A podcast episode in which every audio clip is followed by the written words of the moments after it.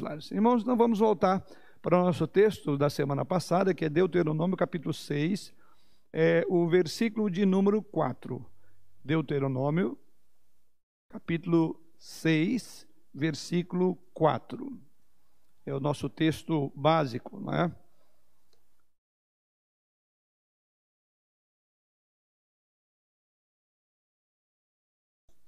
Deuteronômio capítulo seis, versículo quatro. Diz-nos assim a palavra do Senhor: Ouve, Israel, o Senhor nosso Deus é o único Senhor.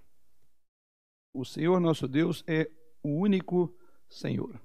Nosso tema, que vai ter alguns desdobramentos em termos de subtema, nosso grande tema, o tema maior, é a quem você adora. A quem você adora. E aqui o texto sagrado é muito claro em Deus dizer: ouça Israel. E nós vemos que esse é o Shema de Israel, todo judeu. As primeiras palavras que o judeu aprenderam não era, falar, não era aprender a falar papai e mamãe, mas é: Deus é o único Deus. Jeová é o nosso Senhor, é o nosso único Senhor, não há outro igual. Inclusive isso é contemplado logo no primeiro mandamento, né? Não é, terás outros deuses diante de mim. E depois vem o segundo mandamento: não farás para ti imagem de escultura. Então o primeiro mandamento, que encabeça, por assim dizer, todos os outros nove, é exatamente essa concepção de que Deus é o único Deus, que não há outro igual a Ele, e não é admissível isso. É, Deus tem ciúme da sua própria glória, e é por isso que Ele, num dado momento, diz: a minha glória não darei a outra, hein, lembra? Então esse ponto é muito importante e precisa ser muito bem firmado em nosso coração, como se fazia, como se faz para o judeu, né? É, desde pequeno. Mas não é apenas um conhecimento teórico, ele tem que ser traduzido em prática. E a razão disso é porque todos nós somos adoradores. Esse é o nosso grande ênfase, né? Todos nós buscamos algum tipo de adoração, temos algum tipo de oração, de adoração. Daí o nosso tema maior, né? A quem é que você adora? E não pense você que por ser cristão, por professar uma fé em Jesus, por tê-lo como seu Senhor e Salvador, você está isento de cair nesse pecado. Aliás, foi o pecado que mais a nação de Israel incorreu, porque eles não admitiam na prática, ouviam isso direto. E aliás, foram punidos várias vezes por adorarem outros deuses. E Deus sempre foi zeloso da sua glória, do seu nome, e dizer: eu não admito. Por onde vocês passarem, as nações com as quais vocês conviverem, vocês verão que elas são é, politeístas, elas creem em deuses, mas não existe Deus, só tem eu. E eu quero que vocês marquem isso. E é por isso que o apóstolo Paulo, na carta aos Coríntios, no capítulo dez, capítulo nove, ele vai dizer ali que isso tudo foi escrito para que nós é, é, pudéssemos aperceber de onde é que eles caíram. Então vem lá Paulo, depois de todo esse período, ainda diz: olha, a igreja do tempo presente, era a igreja da época é, da igreja primitiva, tinha um grave problema de incorrer em buscar outros deuses. Então essa é uma razão, uma das razões por que estamos abordando esse tema. O que nós aprendemos até aqui? A primeira coisa que nós abordamos na semana passada, o tópico foi sobre todos somos adoradores, né? A adoração é uma concepção universal, não há ninguém que adore.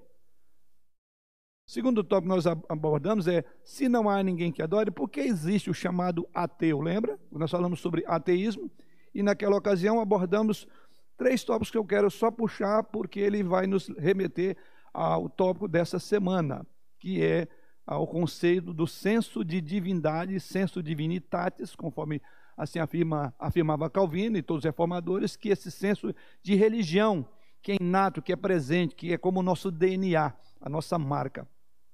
Então, nesse sentido, o ateísmo, vimos que é aquele que procura negar a existência de um ser superior. É aquele que nega é, que haja um único Senhor, que um Deus. Quando o ateu diz isso, ele não está referindo diretamente ao Deus bíblico, ao Deus da Bíblia, mas faz parte. Ou seja, qualquer concepção de Deus na visão ateia é exatamente essa, que não existe nenhum ser superior e supremo. Por outro lado, vimos também que tem os chamados agnósticos. O indivíduo diz: eu não sou ateu, eu sou um, um agnóstico. E o agnóstico, como nós falamos, ele é, de certa forma, um irmão próximo do ateísmo. É como a gente costuma dizer, é, é dois lados de uma mesma moeda, né? É uma mesma concepção. É, embora o ateu ou o ateu caracteriza-se por negar a existência é, de um ser superior, de um ser supremo, por outro lado, o ateísta ele desconsidera por completo qualquer ideia de algo sobrenatural ou algo metafísico, quer dizer, que vai além do campo observável, que é a negação da fé.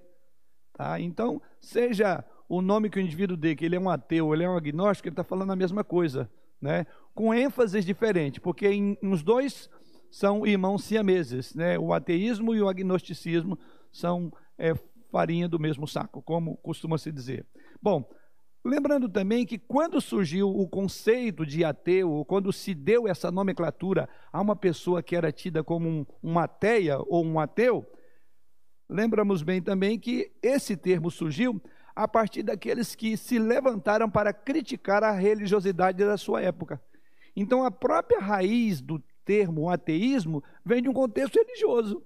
Quer dizer, aqueles que se opunham à religião, foi assim que surgiu o nome ateu, aqueles que se opunham à religião e toda forma de religião, ele era um ateu. Então, é aí que começa a ideia. Então, veja que o grande tema do ateísmo é o quê? Deus. Ele já tem o tema. Então, o ateu ele tem um pressuposto. Isso é muito importante. O pressuposto é de que Deus existe. Porque se não existe Deus, por que eu vou ficar preocupado com ele? Então, por isso que o ateu é uma pessoa que constantemente viverá em crise. É uma crise existencial. É negar o inegável, o óbvio. É negar o D N A dele, o D N A. Então, a própria ideia do ateísmo, ele faz da sua, do seu tema de vida Deus. O ateu tem como tema dominante na sua vida Deus.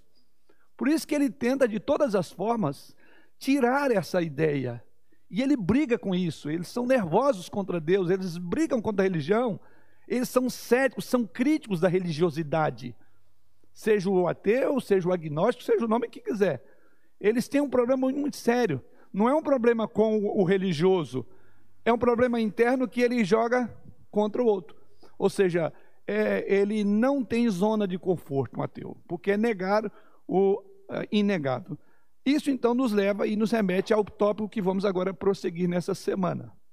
Quer dizer, todos vivem é, sem um conhecimento de Deus verdadeiro. Ou seja, todos aqueles que vivem sem esse conhecimento, certamente eles são levados, serão levados a dois tipos, a dois caminhos, ou o ateísmo ou a idolatria. Então, são dois caminhos naturais quando você não pressupõe as Escrituras Sagradas. Você procurará, ou você terá como padrão de sua vida ser um ateu, um agnóstico ou um adorador de ídolos, né? Ou seja, sem a concepção bíblica de quem é Deus e como servi-lo e como adorá-lo, isso nós só aprendemos a partir das Escrituras, quando essa pessoa não tem este padrão, quando ele não tem essa linha, quando ele não tem esse princípio, certamente ele buscará, aí entra, porque há algo nato nele, é, que buscará satisfazer esse senso que ele tem dentro de si, que é o tópico que vamos abordar agora, que aparamos a semana passada, que é o chamado sensu divinitatis. Só um instantinho. Senso de religião.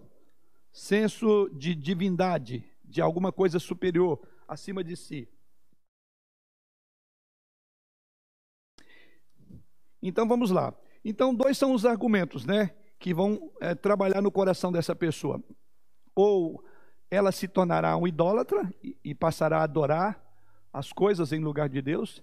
E quando elas não encontrarem nas coisas razão de ser, elas buscarão em si própria. Aí é o chamado ególatra, né, aquele que adora o seu próprio ego.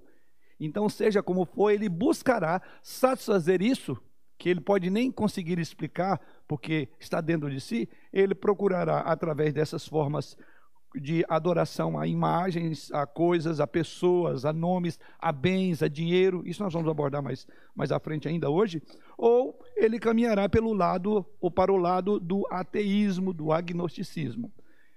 Somente através da palavra de Deus, então, nós vamos ver algo, por que que os homens tendem a serem ou idólatras, né, adorar algum tipo de, de coisa, ou eles procurarão ser ateus ou agnósticos. Por quê que eles caminharão para um desses lugares? Não há neutralidade. é o nosso tópico, por causa do sensu divinitatis. Sendo assim, o primeiro argumento contra a ideia do ateísmo, eu diria que é o ateísmo, então ele é um ato impositivo. Grave bem essa expressão. O ateísmo é um ato impositivo de autoafirmação da negação da existência de Deus. Por que que a ideia do ateu, do agnóstico, seja o nome que queiram dar ou que são intitulados, todos eles têm essa ênfase, né? É um auto de, é um ato de autoimposição.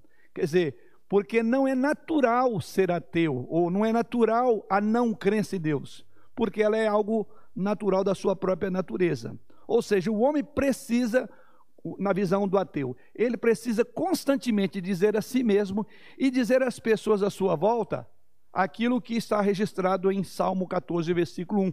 E vamos ler lá? Ele precisa disso, isso é necessário. E aqui agora vamos para as escrituras sagradas, irmãos, vamos, vamos nos auxiliando aí. É, aqui o microfone está aqui, caso alguém queira fazer a leitura, já vai se aproximando daqui, para a gente ganhar o tempo e, e tornar a nossa aula mais aula e não uma preleção e mais dinâmica. Então veja o que diz lá, Salmo quatorze, verso um. Corrompem-se e praticam abominação, já não há quem faça o bem. Isto. Então observe, conforme o texto lido pela irmã, que quem é que diz, quem é que fala isso? Segundo o texto, é o próprio insensato, é descrito aí como insensato, né? Então, nesse sentido, quem é que, o que que o insensato diz? Não há Deus. Então, primeiramente, a Bíblia chama um ateu, um agnóstico, de pessoa insana, insensata, tola, maluca. É, é o termo, essa palavra aí. Por quê? Porque ele diz aí, ele diz para si mesmo. Então, é um, um ato autoimpositivo, porque ele tem que afirmar, ele precisa disso. Ou seja, ele precisa oxigênio para sobreviver à ideia de que não há Deus, então ele procura impor isso. Então, diz o texto, diz o insensato no seu coração, não há Deus. Mas vamos agora para o capítulo dez, o mesmo o Salmo mesmo, capítulo dez, e veja o que é dito lá no versículo quatro, tá? Então, vamos depois trabalhar esses dois versículos. O primeiro é o insensato que diz não há Deus. Salmo dez, verso quatro. Por enquanto vai ficando você aí, Dani. Ou depois põe um outro aqui que a gente vai distribuindo, né? O perverso, na sua soberba, não investiga, que não há Deus são coisas as suas cogitações. Olha que coisa curiosa o texto diz, né? Mais uma vez, no primeiro texto ele é chamado de insensato. Aqui ele é chamado de perverso. E, e veja, o que, que o perverso tem como propósito? Mais uma vez, veja a palavra. O perverso na sua soberba. Então vamos agora ver como que a Bíblia classifica o ateu, como classifica o agnóstico, seja o que for. Na primeira afirmação, que a irmã leu do, do Salmo quatorze, ele é chamado ali de insensato, uma pessoa que não tem sensatez. E quando não tem sensatez? Por dizer que Deus não existe, ele diz isso é insensatez, é loucura, é querer negar, é querer dizer que o sol não existe, que ele não é real. Apesar de você estar com os efeitos do calor no seu corpo e da luminosidade sobre a sua vida, e você quer negar que o sol não existe. Então ele diz isso é... É a mesma coisa, é um insensato. Já no segundo texto lido pela irmã, veja o que é, diz aí, o que é dito com relação a essa pessoa. A afirmação é perverso. Então veja os adjetivos que a Bíblia classifica quem quer negar a existência de Deus. Diz que isso é um ato de perversidade. Seguindo ao termo perverso, uma outra palavra que é muito curiosa. Na sua soberba. É padrão. É padrão porque a Bíblia diz... O insensato, o, o ateu, ele é, como diz o texto sagrado, uma pessoa soberba. Ele é o Deus de si próprio. Por isso que ele não admite outro Deus. É, é o contrário do que a Bíblia diz. A Bíblia diz que Deus não admite, né, que haja outro Deus. O, o ateu toma para si essa visão. Eu sou o Deus de mim mesmo. Então é um padrão comum nas escrituras. O ateísmo é um ato autoimpositivo. O indivíduo impõe a ideia, porque é natural, nós vamos ver daqui a pouco, é natural, o mundo diz que Deus existe. E qualquer pessoa que queira ir na contramão disso, então ele terá que lutar a vida inteira contra todas as evidências externas, e a que nós estamos abordando aqui, interna. Então, como eu tenho dito, é, o ateu é uma pessoa que vive em profundo conflito, vinte e quatro horas por dia, por dia, sessenta minutos por hora, trezentos e sessenta e cinco dias por ano. O ateu é uma pessoa em conflito, porque ele é um insensato, diz as Escrituras Sagradas, diz que ele é soberbo. Agora veja, a insensatez, a, a ideia da soberba dele é tão forte que o texto sagrado diz que ele não procura investigar, ele não está interessado em investigar, porque ele precisa de impor a sua ideia. E é isso que diz o texto, e diz lá, é, ele, o, o perverso na sua soberba não investiga, que não há Deus, são todas as suas cogitações. Ou seja, ele não procura, ele não é razoável, ele, ele não é natural, ele está indo contra a sua própria natureza, ele não usa a inteligência, porque ele, diz o texto sagrado aí, ele não procura investigar, ele não está interessado. E mais ainda, diz o texto, é, ele não procura, por quê? Quais são as cogitações dele? Então o ateu não está interessado em saber sobre a existência de Deus, porque o seu coração já é um ato autoimposto. E o que é que o seu coração, o que é que ele cogita? Todas as suas cogitações são, não há Deus. Ele é o Deus de si próprio. Vamos prosseguir. Voltando ao nosso primeiro texto, que é o Salmo quatorze, verso um, a palavra aí, o verbo dizer, que foi lido pela irmã lá, diz o insensato no seu coração. Esse verbo dizer, ele está registrado de uma forma é, tão forte que nós podemos interpretá-lo como a, a palavra dizer, a ideia por trás dela é uma ação completa, deliberada, ou seja, não importam quais sejam as evidências, não importam quais sejam os argumentos, não importa, importam quais sejam os pressupostos, eu não admito. A palavra diz aí, tem essa força, ou seja, ele despreza evidências, ele despreza argumentos, ele despreza pressupostos de Deus. Por isso que o texto diz, isso é uma pessoa insensata. É um tolo, é um, é um louco. Porque a, o, a, o verbo aqui tem essa ênfase.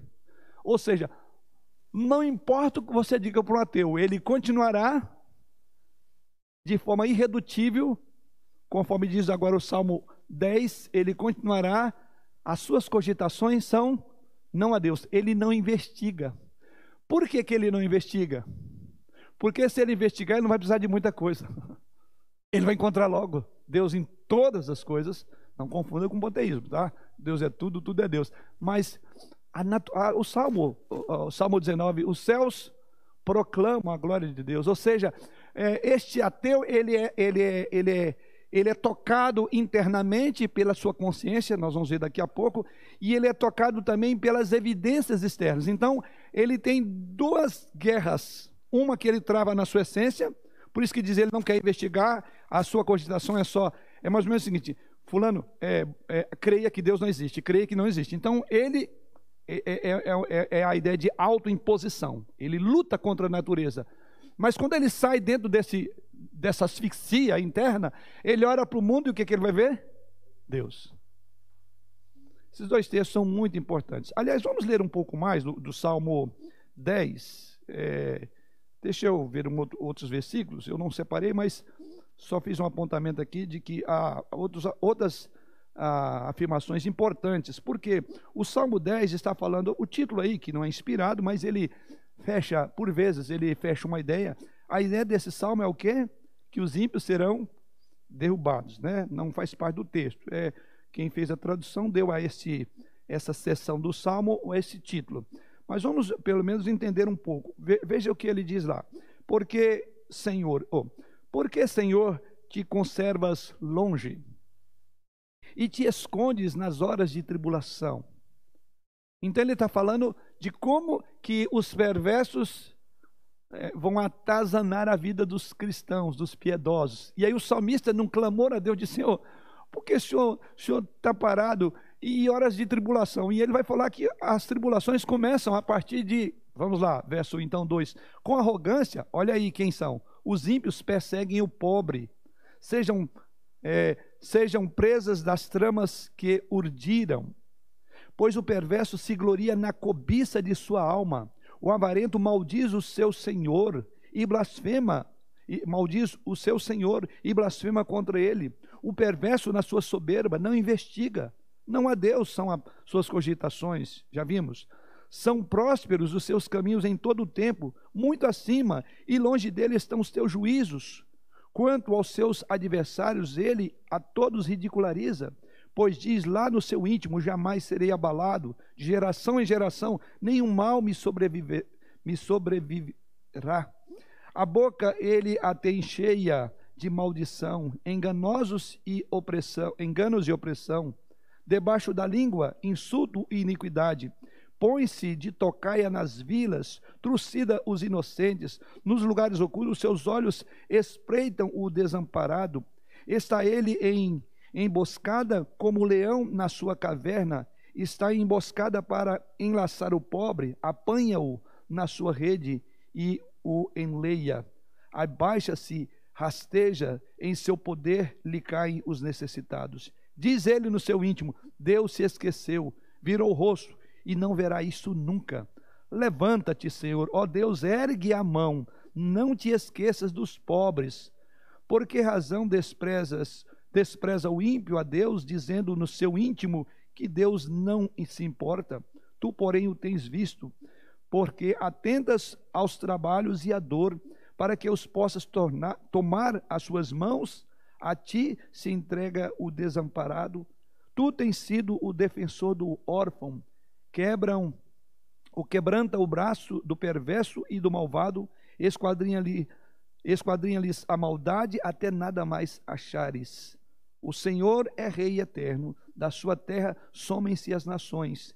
Tens ouvido, Senhor, o desejo dos humildes. Tu lhes fortalecerás o coração e lhes acudirá, para fazer justiça ao órfão e ao oprimido, a fim de que o homem que é da terra já não infunda terror. Então ele está descrevendo aqui, um pouco parecido com outros salmos, não lembram? Salmo setenta e três. Só que no Salmo setenta e três ele está falando por que que os ímpios prosperam, não é isso? E ele diz que quando começou a olhar para os ímpios, ele quase que resvalou o pé, quase que ele é, caiu, né, em pecado contra Deus, porque ele olhava e falava: mas o ímpio faz, acontece e ainda é feliz. Por que que ele prospera e o, e o crente, o piedoso, tem uma vida difícil, apertada, justinha? Aí ele diz até que ele entrou no templo, e, e até que ele viu o fim dos ímpios. Esse salmo é uma ideia muito parecida. Aqui ele não está almejando essas pessoas, ele diz assim: oh, mas como é que pode? Ele chama essas pessoas aqui de, de perversas, né? De ímpios, é, perversos, ímpios, que mais aí? Ah, são outras expressões, a mais comum é perverso e ímpio, perverso e ímpio. E ele vai falar o tanto que essas pessoas praticam essas coisas e parece que Deus não está olhando isso. E esses próprios ímpios dizem: eu vou fazer, vou matar, mas nem, nem Deus vai ver isso. Ou seja, é a ideia de uma pessoa que diz assim: Deus não existe, porque são tantas coisas ruins e eu faço isso e nada me acontece. Será mesmo? Será verdade? Mas isso mostra o desígnio do coração de uma pessoa ímpia. Então, dentre os atos de maldade, de, de crueldade para com o pobre, para com a viúva, para com o órfão no texto, parte da maldade de uma pessoa ímpia é a negação de Deus. Aliás, ele começa, antes de, de descrever a maldade dessas pessoas, tramando, fazendo laços, como ele diz, contra o pobre, contra o desamparado, antes de tudo ele diz, primeiramente é que a relação dele com o Senhor já não é boa, porque ele nega que tu existes. Então veja, o que mostra é que a visão do ateísmo leva às consequências que o Salmo diz. Ora, se eu negar a existência de Deus, então tudo me é permitido. E aí onde está o problema do, do ateísmo? Por que que a pessoa é, segue essa visão do ateísmo, a visão do gnosticismo, do agnosticismo? Por quê? Porque ele precisa justificar os seus atos iníquos. Então o problema de um ateu não é contra Deus propriamente, é contra a sua consciência de padrão de valor de moralidade. Então o que que me oprime? O que que me, me cerca? Quais leis me prendem? O ateu não gosta de lei. E Deus, a, o pressuposto da existência de Deus significa, então existe um ser superior, existe um ser supremo. E quando eu morrer, por mais que eu maquine e viva fazendo o que eu quero, um dia eu terei que prestar contas a esse Deus. Então é um problema. Então por isso que ele tenta negar. Porque é uma questão, então o problema do ateísmo é um problema moral e teológico.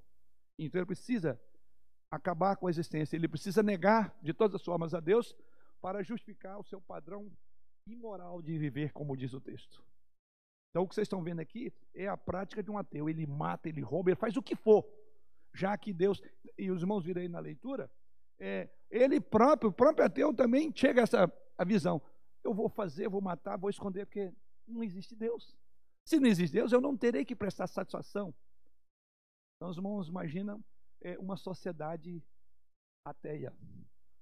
Uma pessoa que desconsidera Deus. Quem desconsidera Deus está a um passo de fazer algo pior. É, pior não, não existe pior do que isso. Ele vai trucidar, ele vai matar, porque não tem leis.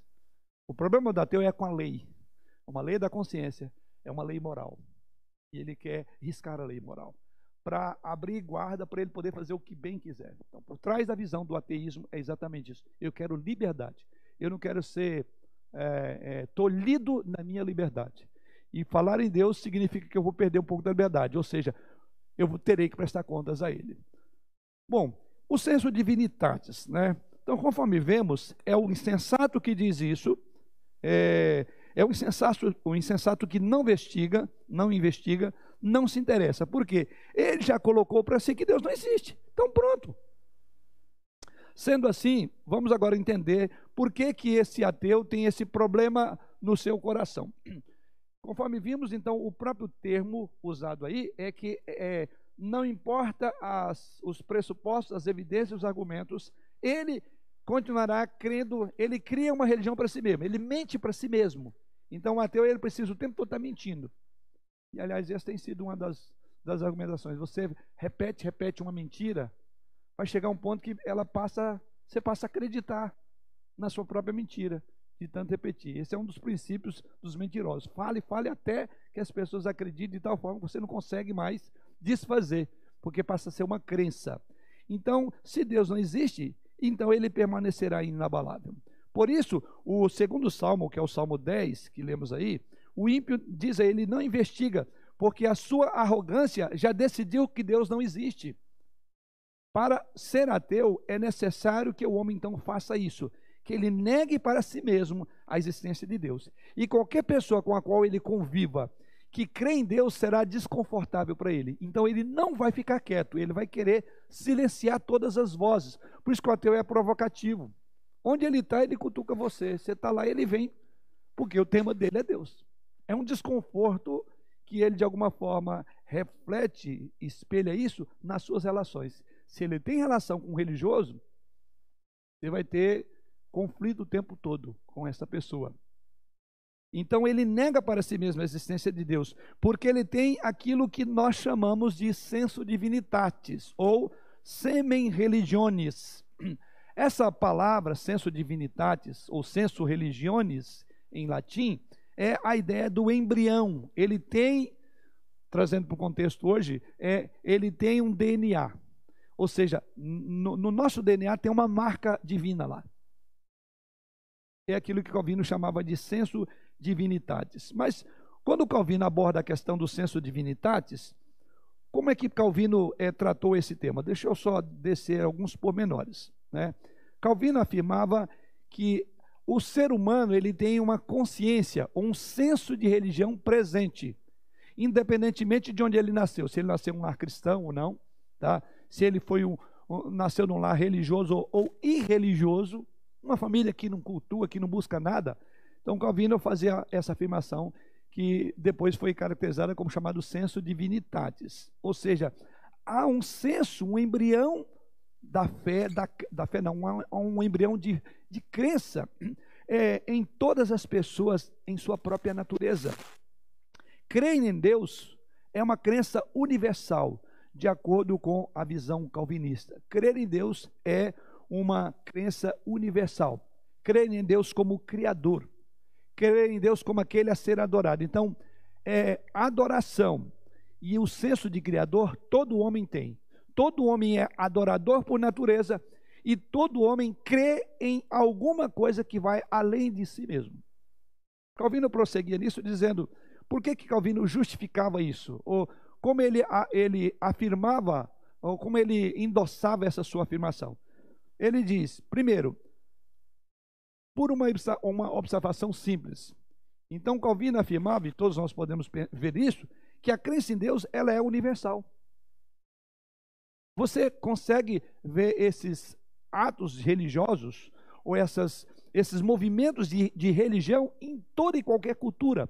Se você for, por exemplo, lá para a Amazônia, lá na selva, numa região mais, mais, mais dentro lá da selva, é, eu lembro que o, o irmão Enoque, quando estava com ele na região ali de Tabatinga, Letícia, né, é, e quando eu estive lá, Com, com, com os demais irmãos aqui da igreja, eu lembro que eu perguntava para ele, eu falei, Enoque, mas tem alguns índios que você não tem contato e que está mais para frente, que você não poderia ir lá, se não correria risco? Ele falou, olha, tem. E lá eles tratam em termos de dias, quantos dias para dentro da quantos dias para dentro da selva?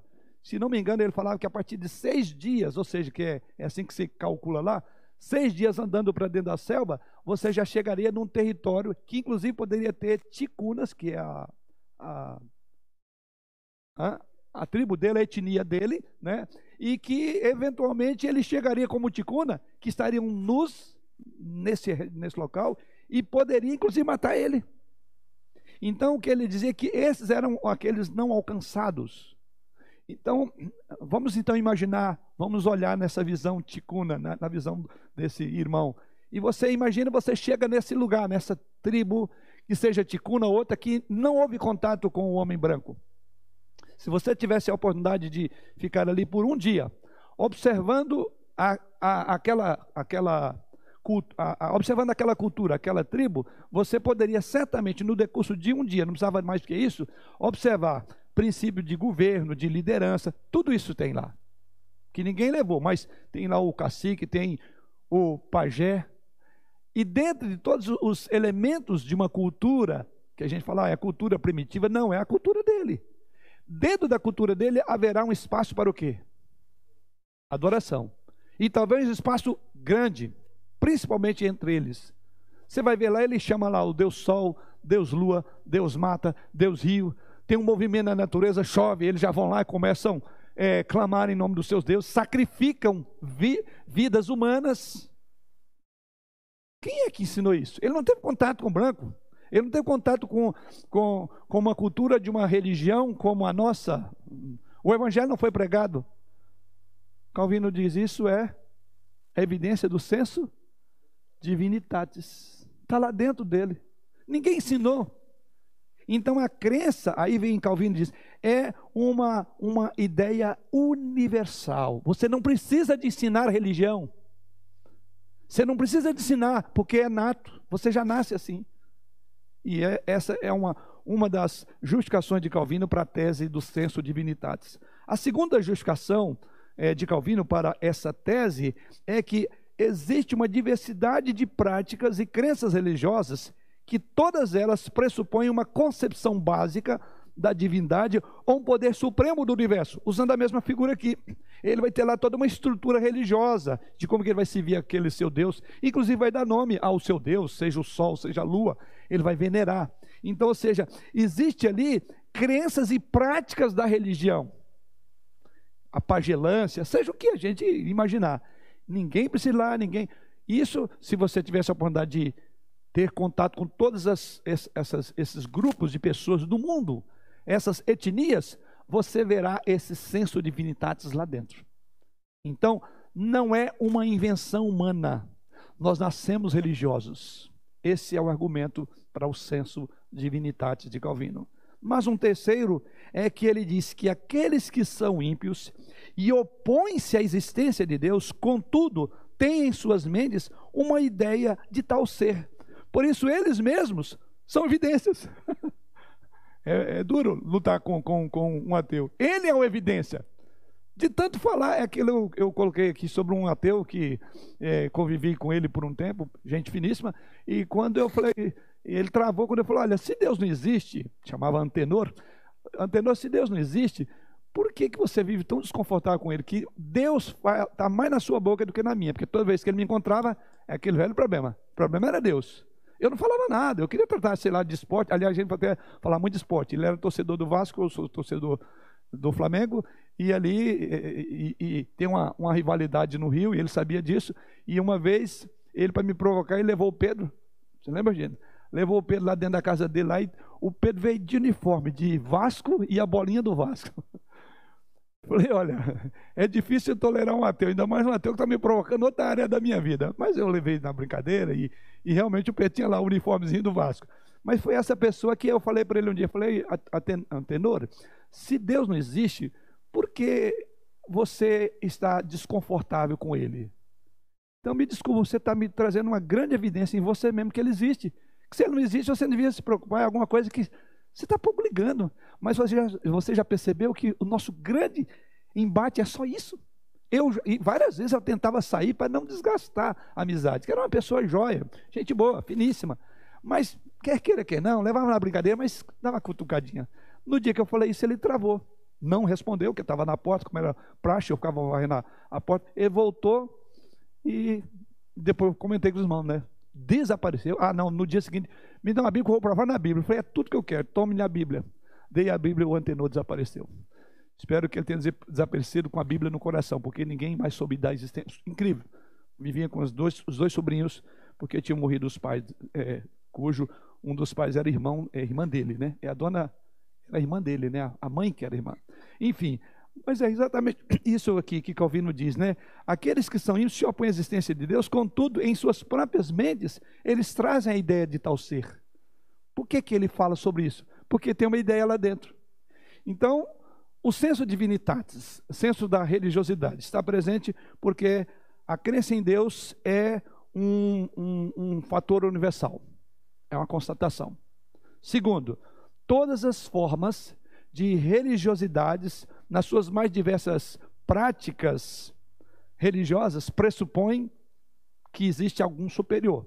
Ah, a natureza começou a chover e tudo. Não, é o Deus, o Deus da mata, o Deus, seja o nome que quiser, ele está pedindo para nós oferecermos alguma coisa. Eles vão lá e fazem. Então, aqueles, essa prática religiosa, segundo ponto. E o terceiro, a próprio, o próprio ateu é uma evidência de Deus, porque a consciência dele, então... Chegamos a essa conclusão. Isso é o senso de divindade, senso de que existe Deus. Prosseguindo um pouco mais, onde é que está, a, qual era a função do sensu divinitatis para Calvino? Tá? Qual é a função do sensu divinitatis para nós? As Escrituras dizem, quando a gente fala Calvino, é aquilo que Calvino olhou nas Escrituras, nós chegamos e diz, olha, não é, não é que cremos em Calvino, Calvino não é objeto de crença, Deus é a nossa crença. Agora, Calvino olhou para as Escrituras de uma forma que a gente olha, sem forçar o texto, diz, olha, Calvino tinha razão, é verdade, porque está aqui. E, esse, e, e o ponto que Calvino chega aqui é, qual a função do sensu divinitatis no homem? A função de tal consciência, devia, cal, dizia Calvino, a função de tal consciência de Deus é tornar os seres humanos, não foi Calvino que diz isso, ele só olhou lá no texto e diz, é verdade. Romanos capítulo um, os irmãos lembram?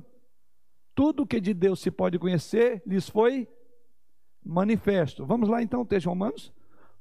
Calvino foi lá para o texto da Bíblia e olhou o que todos nós podemos olhar. Romanos capítulo um. Qual é o propósito desse senso de religião presente no coração? Qual a finalidade dele? Então vamos lá, Romanos um, verso vinte. Alguém aí lê para nós? Romanos um, vinte, isto. Porque os atributos invisíveis de Deus, assim como o seu eterno poder, como também a sua própria divindade, claramente se reconhecem desde o princípio do mundo, sendo percebido por meio das coisas que foram criadas. Tais homens são, por isso, indesculpáveis. Isso. Qual é a função do sensu divinitatis presente no homem, segundo o texto? Do, exato. Para ninguém dar desculpa. Quando for chamado à glória, dizer assim, eu nunca ouvi falar de ti, olha, eu vivia lá no meio da tribo, seja o que for. O texto diz o seguinte, tais homens são por isso indesculpáveis. E observe que aqui não há uma revelação, é, que a gente chama especial de Deus esse homem. A revelação especial dá-se através das Escrituras, por meio do Espírito Santo. O Espírito Santo abre o nosso entendimento, faz-nos enxergar as Escrituras, porque é, a fé vem pelo ouvir, ouvir da palavra. Então aqui é a, a revelação especial de Deus, quando ele abre o seu entendimento, tira a sua cegueira espiritual e faz enxergar, tá? Mas o que Paulo está dizendo aqui, que não é esta revelação, ele está falando de uma outra revelação que é dada aos homens para torná-los indesculpáveis, ou seja, o homem nunca precisará de ir numa igreja para ouvir falar de Deus, para dizer, olha, eu nunca ouvi o evangelho. Há aqueles que dizem, olha, Jesus só virá, Jesus virá depois que todas os, as, os, as tribos, povos, línguas e nações é, conhecerem o evangelho, e é verdade, né? Só que a gente teria que entrar em todos os pormenores. O que, que significa o, o chamado povos não alcançados? Esse é um, é um assunto na missiologia muito curioso, né? Quando a gente fala, o que, que é povos não alcançados? Nós temos... É, é, é, quando você fala povos, eu falei do, dos indígenas, falei tribo ticuna, mas os ticunas, eles são muitos dentro da Amazônia. Tem ticunas alcançados e tem ticunas não alcançados. Então, quando nós falamos povos não alcançados, não é o mesmo que territórios não alcançados. Esse é um ponto importante. Eu tenho um território não alcançado na Amazônia, porém, eu tenho um povo que está no território. E o, qual é a nossa preocupação? São com os povos não alcançados ou com territórios não alcançados? Uma boa pergunta, mas não vou responder. Isso aí é uma questão da missiologia que vale a pena a gente pensar.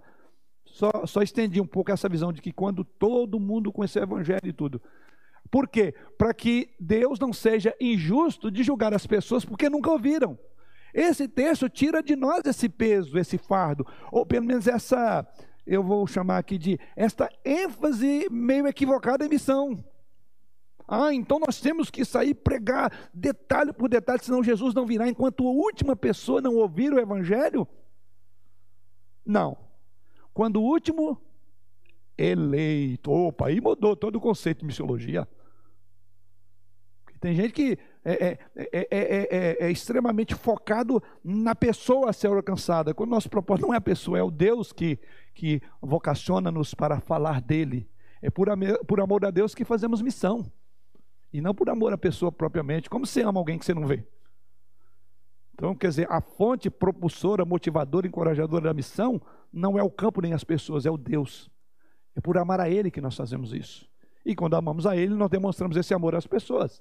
Mas voltando um pouco aqui, essa questão aqui, Paulo diz que não. Paulo está dizendo, não é essa questão. Ah, então só quando Jesus vier, só, Jesus só virá... O texto diz o seguinte, todo mundo já sabe de Deus. O que de Deus se conhece, não é isso que diz aqui? É, ah, claramente se reconhecem. Desde o princípio, aqui nós estamos falando de pessoas que ouviram o evangelho. Por que, que o texto aqui não está falando de evangelho? E diz que as pessoas claramente já ouviram falar de Deus. Onde é que nós encontramos isso? Qual é, a, qual é a pregação aí? Sendo Quem está pregando que Deus existe? Por meio das coisas que foram criadas. Isso. Quais são as, meios, as coisas criadas? A gente vai então pegar o texto de Salmo dezenove. Os céus? Ou seja, Deus não depende da sua boca para dizer que Ele existe. Ele tem uma boca falante para o universo. O mundo ouve falar de Deus. Aí sim ele diz, o mundo fala que Deus existe. Aí a conclusão, aí, aí é onde Calvino aborda lá. A função então... é tornar os homens, aí o final, indesculpáveis. Então a natureza, a criação, tudo à nossa volta fala de Deus. É como algum, um dos professores lá do, do, do Jumper usa muito essa expressão, né? Deus é o ambiente do homem. Tem como você fugir dele? Você respira num ambiente que é, não é seu, é dele. Como você pode negar isso? Então aqui, Deus já comunicou que Ele existe para todos os homens. Então, não se desespere e fale, meu Deus, o que vai acontecer? Porque nós não alcançamos esta ou aquela pessoa. Inclusive, este ou aquele que você alcançará, será segundo a providência, graça e eleição de Deus para alcançar o seu eleito. Isso sim, não tenha dúvida. E Deus sabe quantos e quais, onde eles estão e como serão alcançados. Deus é soberano.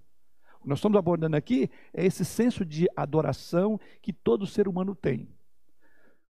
Prosseguindo um pouco mais, então a função do sensu divinitatis é que, segundo Calvino, é que essas pessoas, então, conforme diz o texto, não podem alegar ignorância quando se trata de juízo divino em suas vidas. Assim, este conhecimento, diz Calvino, este conhecimento de Deus implantado pelo próprio Deus nessas pessoas, por natureza, está intimamente relacionado com preocupações nitidamente moral e teológica. Então, o que Calvino coloca é que, é, uma vez que esse senso de divindade, de que Deus existe, é, permeia e é o ambiente de todos os seres humanos, então aqueles que procuram neutralizar a ideia de Deus, ele tem um problema moral e teológico. Então, esse é o, o resumo da ópera, falando de uma visão ateia, do ateísmo. E, por outro lado, o modo como, à luz das Escrituras, é impossível, e aqui eu quero concluir esse tópico. Sendo assim, vamos lá. Vamos ao texto agora de Romanos, capítulo dois. A gente estava no capítulo um, veja, veja o capítulo dois, versículo quinze, para fechar esse tópico aqui.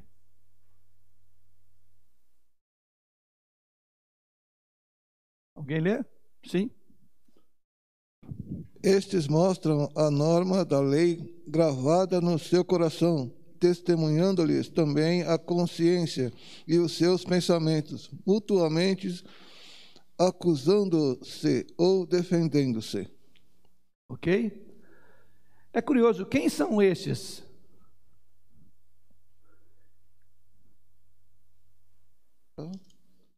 Gentios? Sim, todos aqueles que pecaram e destituídos estão da glória de Deus.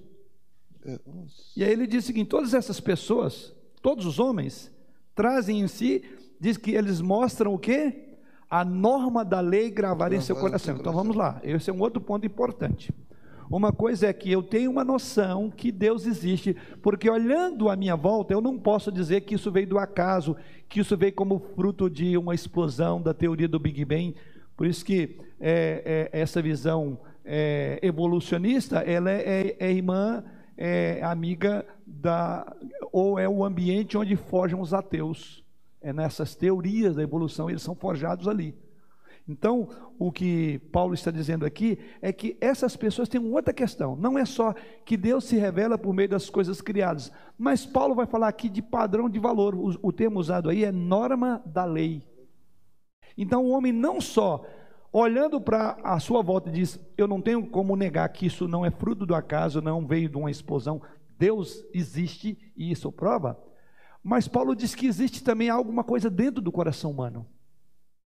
E ele chama aqui de norma da lei. Olha o que diz aí, o verso número quinze.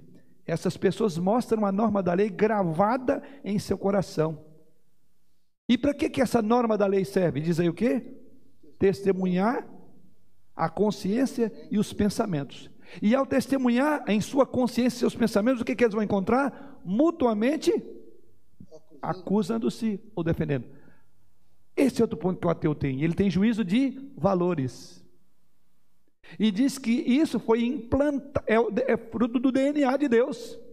Ele é um ser moral, autoconsciente e religioso. E sendo assim, diz que então, se ele fugir de tudo, ele tem um problema com ele, que é o quê? Uma norma da lei cravada em seu coração, que vai servir para acusar ou defender. Ou, que, ou seja, ele diz que ele pode tentar mentir para todo mundo, mas para ele, ele não mente. Por isso que eu estou falando, um ateu vive em conflito contínuo, porque a norma da lei está presente. Digamos assim, eu não ouço, não falo, não vejo. Esses sentidos eu não tenho mais. Eu não preciso, então eu não vi a natureza, eu não ouvi o canto do pássaro, tá? É, então, eu não enquadro em Romanos capítulo um, versículo vinte, que fala que Deus se revela por meio das coisas criadas. Digamos que ele não tem esses sentidos. Não precisa, ele não é cego por dentro, porque há uma, a palavra aí, norma cravada lá dentro, D N A de Deus, moral. É esse um dos aspectos curiosos lá do texto de, de Gênesis capítulo um, versículo vinte e seis. Façamos o homem a nossa, e o, que, que, o que que da imagem de Deus nos foi comunicada? O que que Deus comunicou? Lembra que a gente chama de atributos comunicáveis? Então a inteligência, a espiritualidade. Você não vai ver um cachorro sentando, agradecendo o Papai do Céu, porque ele tem uma comida ali. Ele não tem esse senso, né? Mas nós, seres humanos, fazemos isso. Então, é isso que Paulo está dizendo, que quando ele tenta fugir de tudo e de todos, ele não foge de si mesmo, porque há uma norma da lei que acusa ele e ele tenta se defender. E ele prossegue. No dia, olha aí que está, esse é o problema do ateísmo. No dia em que Deus, por meio de Jesus Cristo, julgar os segredos agora do dos corações dos homens, de conformidade com o meu evangelho. Paulo diz, não tem como, no dia final, isso que acusou e você se defendeu, você agora terá que prestar conta àquele que é o maior do que a sua mente. Você vai prestar conta a Deus. E aqui é onde o, o ateísmo termina. Num conflito final e numa avaliação de Deus desses homens. Essa é a base da condenação, é a rejeição de Cristo, é a rejeição do Evangelho. Mas diz que até no dia em que Deus, por meio de Cristo, julgar agora os segredos, esses segredos que essa norma que Paulo diz, gravada no coração, é, é, um, é, um, é, um, é, um deline, é um delineador de conduta, certo ou errado, pode, não pode, deve, não deve, todo mundo tem. Você pode atender, aí vem a ideia de, de guerreando, né? Essa ideia de, é, também em, seus, em sua consciência, seus pensamentos mutuamente acusando o seu defendendo. Ou seja, esse conflito, esse, essa pessoa religiosa internamente tem, mas ela não dá ouvido. Ela vai continuar dizendo, não, eu vou continuar fazendo coisa errada porque Deus não existe, eu tenho que crer nisso. Então eu faço, eu crio uma religião. O ateu é um religioso, tá? Não teórico, prático.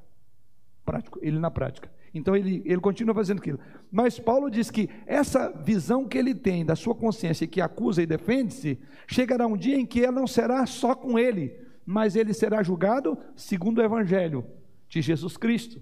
Então, por que diz aqui? Porque Deus vai julgar os segredos do coração. É como Deus falar, sabe aquela ocasião que você negou a minha existência? Sabe aquela ocasião que no seu coração você disse que eu não existia?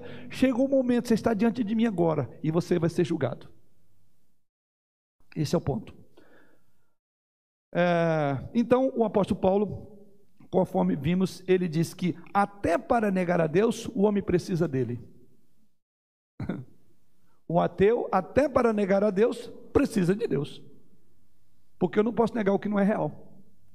Então, o objeto do meu tema, como ateu, seria Deus.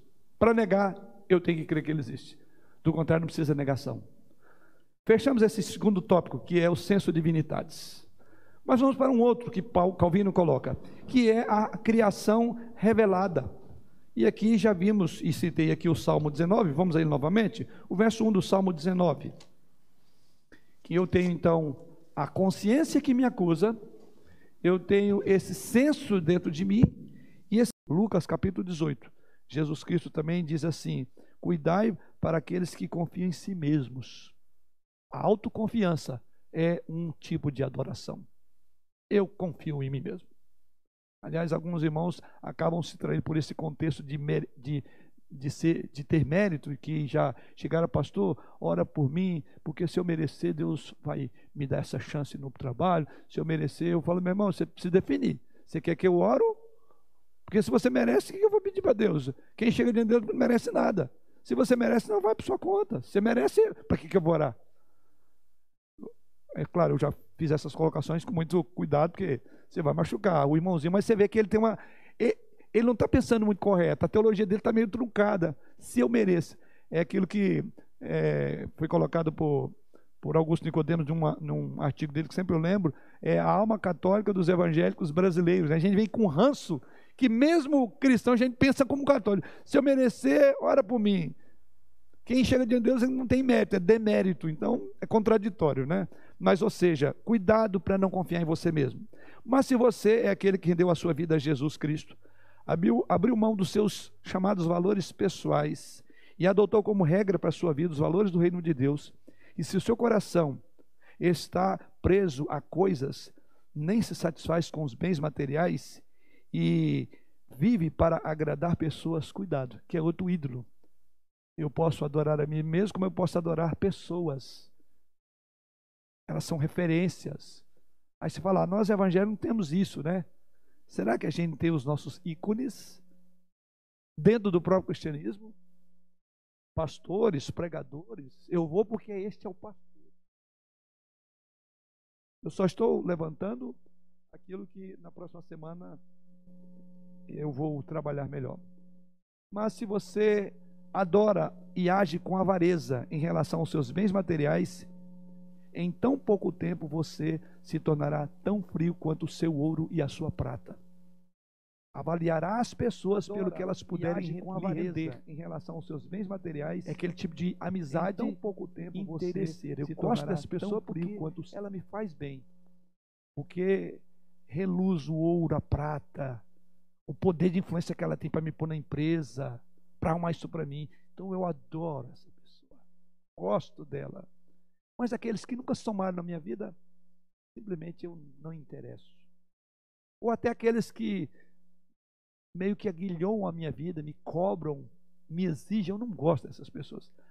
Avaliar as pessoas pelo que elas puderem lhe render, e no momento em que seus bens acabarem, saiba, você experimentará dessas mesmas pessoas a frieza que um dia o seu coração mostrou a elas. Se o seu Deus do seu coração, ou se o Deus do seu coração é o seu próprio eu, e tudo que você faz é para o seu próprio prazer, você nunca passará disso.